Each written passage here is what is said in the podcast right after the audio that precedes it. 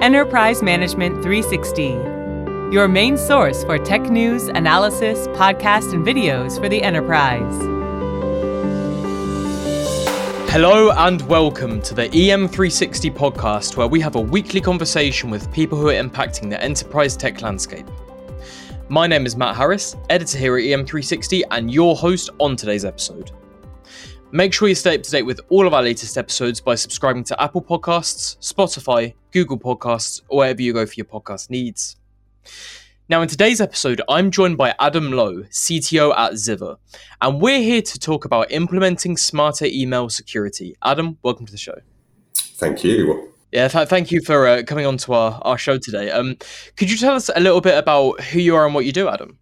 Yeah, absolutely. Um, so I'm about, uh, shame to say it, but 30 years, I guess, uh, in and around technology, kind of designing, building, um, and running te- uh, technology based products and services. Um, uh, last few years now with Zivver. Um, and Zivver really has a quite a unique uh, proposition. So, so young kind of uh, software company, security software company, focused on um, realizing the dream of secure messaging would be uh, would be my own words on that, and, and I think I'll be able to kind of give you a bit more of a flavour of what I mean by that through the conversation. Mm-hmm. Yeah, sounds good. Sounds good. And and you know, kind of focusing in on that uh, email security. What, what do you feel like is the biggest data security threat facing organizations today? Well, that's, that's a great question, Matt. And I think you might be surprised at the answer. Um, so, so, I have an unhealthy interest in ICO reports. Um, you'll recognize that uh, we will have an obligation to report data breaches to the ICO, and, and they publish their, their, their, kind of annual reports. And actually, um, despite popular perception, the number one causes of data breaches reported to the ICO is actually human error um, and not the kind of, I think general perception would say, well, it's phishing or some form of malicious actor attempting to kind of infiltrate an organization when, again, it's the relatively mundane human error. And of that, um, the number one reason being the simple misaddressed email. Yeah, yeah, we're, we're talking about purely insider threats here. Yeah, predominantly. Um, I mean, I, I guess I, I, have a little bit of resentment towards towards the word threat. I think. I mean, there's obviously an element of malicious actors, but if um, the, the, categories that the ICO have defined, I mean, this is purely a genuine human error. People that are focused on their task or their workflow, their responsibilities, and are simply making you know, genuine mistakes. You'll recognize the classic kind of BCC. Uh, accidentally putting into the CC, or maybe sending the wrong contract to the wrong, you know, Mark Smith, as an example. Yeah, yeah, I think I think that's an important point to make because it, it might be something that a lot of companies are overlooking right now, and it kind of makes you know someone working for a company maybe think like a little bit more about how they're impacting their their workplace um, moving on to kind of something that i've heard quite a lot thrown about recently is the sort of subject of progressive digital security um, mm-hmm. what what does that look like right now yeah, I think there's a few things uh, for progressive security. I think first one is, I mean, leveraging smart technology, um, especially powered by things like machine learning, AI, adding an additional layer of security to that kind of traditional existing email infrastructure. Um, but it's also as much about recognizing that the best digital security integrates seamlessly into existing applications and workflows. So it's not an, uh, a, not an obstructive thing to the employee. It doesn't require uh, an employee to revise their existing workflows. It simply realizes you know, that, that, that desired level of security, leveraging smart uh, technology um, within the existing process and within the existing tooling. Mm, mm. And and to kind of bring it back to you know e- email security, you know, it is email actually the best way to transfer this sensitive data, and what are the security gaps? that's that's a great one. Um, I mean, for me personally, no. Today, traditional email is not suitable for the transmission of most sensitive information. Certainly, I am extremely hesitant to, to, to transmit my personal information, certain types of personal information.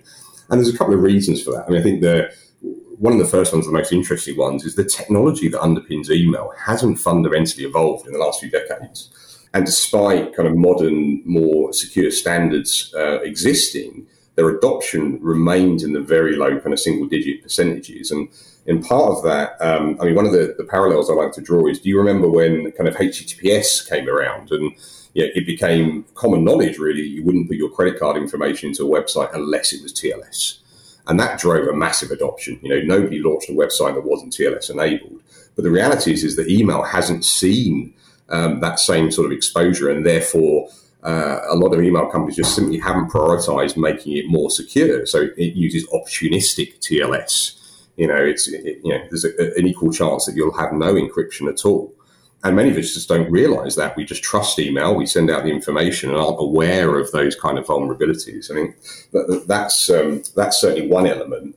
I think the second element really is, is it's lacking um, what I would call smart functionality. I mean, a reliable recall mechanism on email. Um, I often joke that in Outlook, the old recall um, process was the, the, best way to get somebody to read an email. If, if you subsequently recall it, people are very incentivized to know, oh, what was in that email. Um, so, so there isn't a reliable recall mechanism, but also um, things like expiry, being able to send out data over email and have that expire so you can be assured that it's not kind of out there for a prolonged period of time. Simple logging and auditing, you know, where is your data going?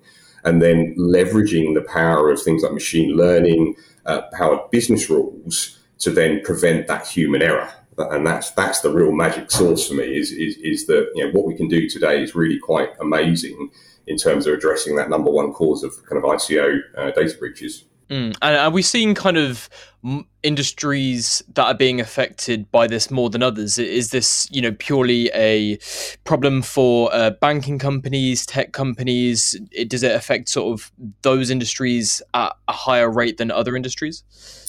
Yeah, I think. I mean, if you if you base on the ICO report, then um, it's the companies that handle the most sensitive and personal information you can imagine, or the sectors that that are prevalent. So, legal, healthcare, financial. But it's actually the public sector that I think is at most risk. Um, and when public sector, I'm thinking kind of healthcare, local government, education. Um, and really, that's that's for a couple of reasons. I think, um, I mean, often those organisations are supporting many of our most vulnerable members of society. Um, and there's, there's a, you know, data protection is people protection. Um, the second element of that as well is, is that those organizations often form parts of larger networks of organizations where there's a high degree of kind of personal and sensitive information being exchanged within those organizations or across those organizations, but also with patients, with students. Um, and, again, that, that kind of emphasizes a level of um, importance, I guess, and, and therefore risk. So, uh, uh, how can places like the public sector improve their security? Obviously, there's a lot of you know private personal data at stake. What what can be done there? Um, well, the first one, I think. I mean, I think you described a, a, human problem, right? And I think traditionally, when we think about human problems, we often think then of things like uh, training, um, maybe even performance based. You know, it's a performance issue.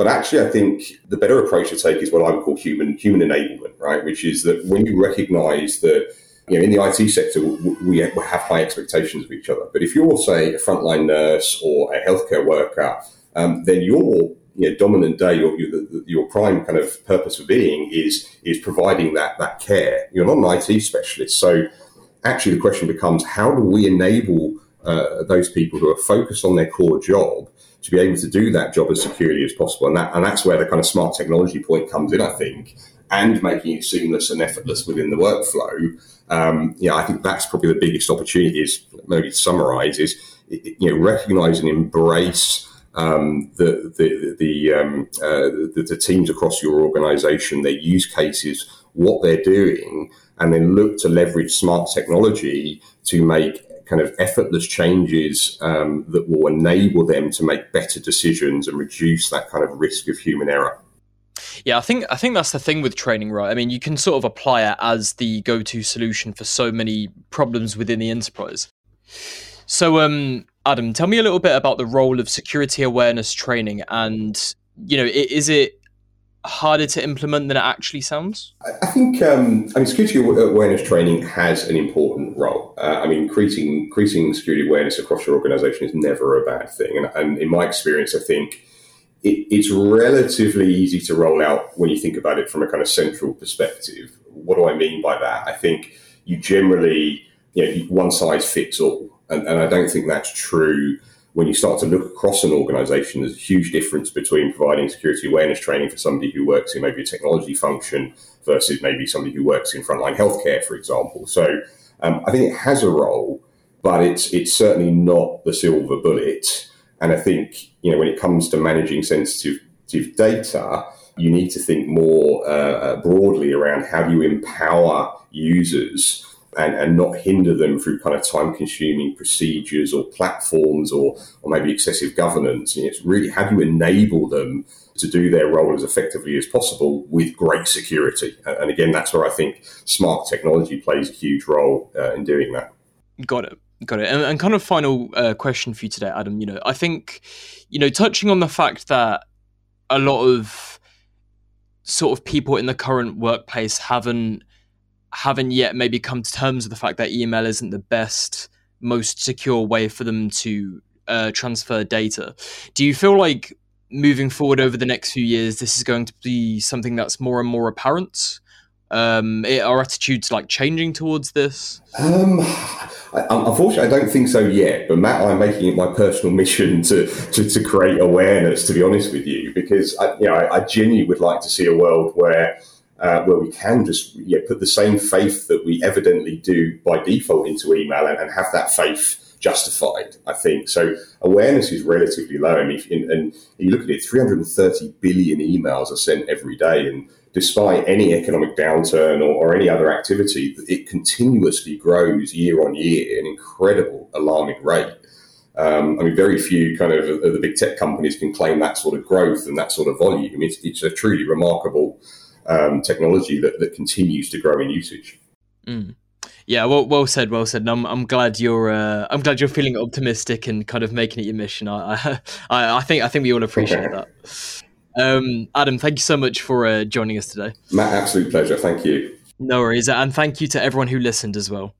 We hope you took a lot away from today's podcast, but for further information on what we talked about, please head on over to zivver.com.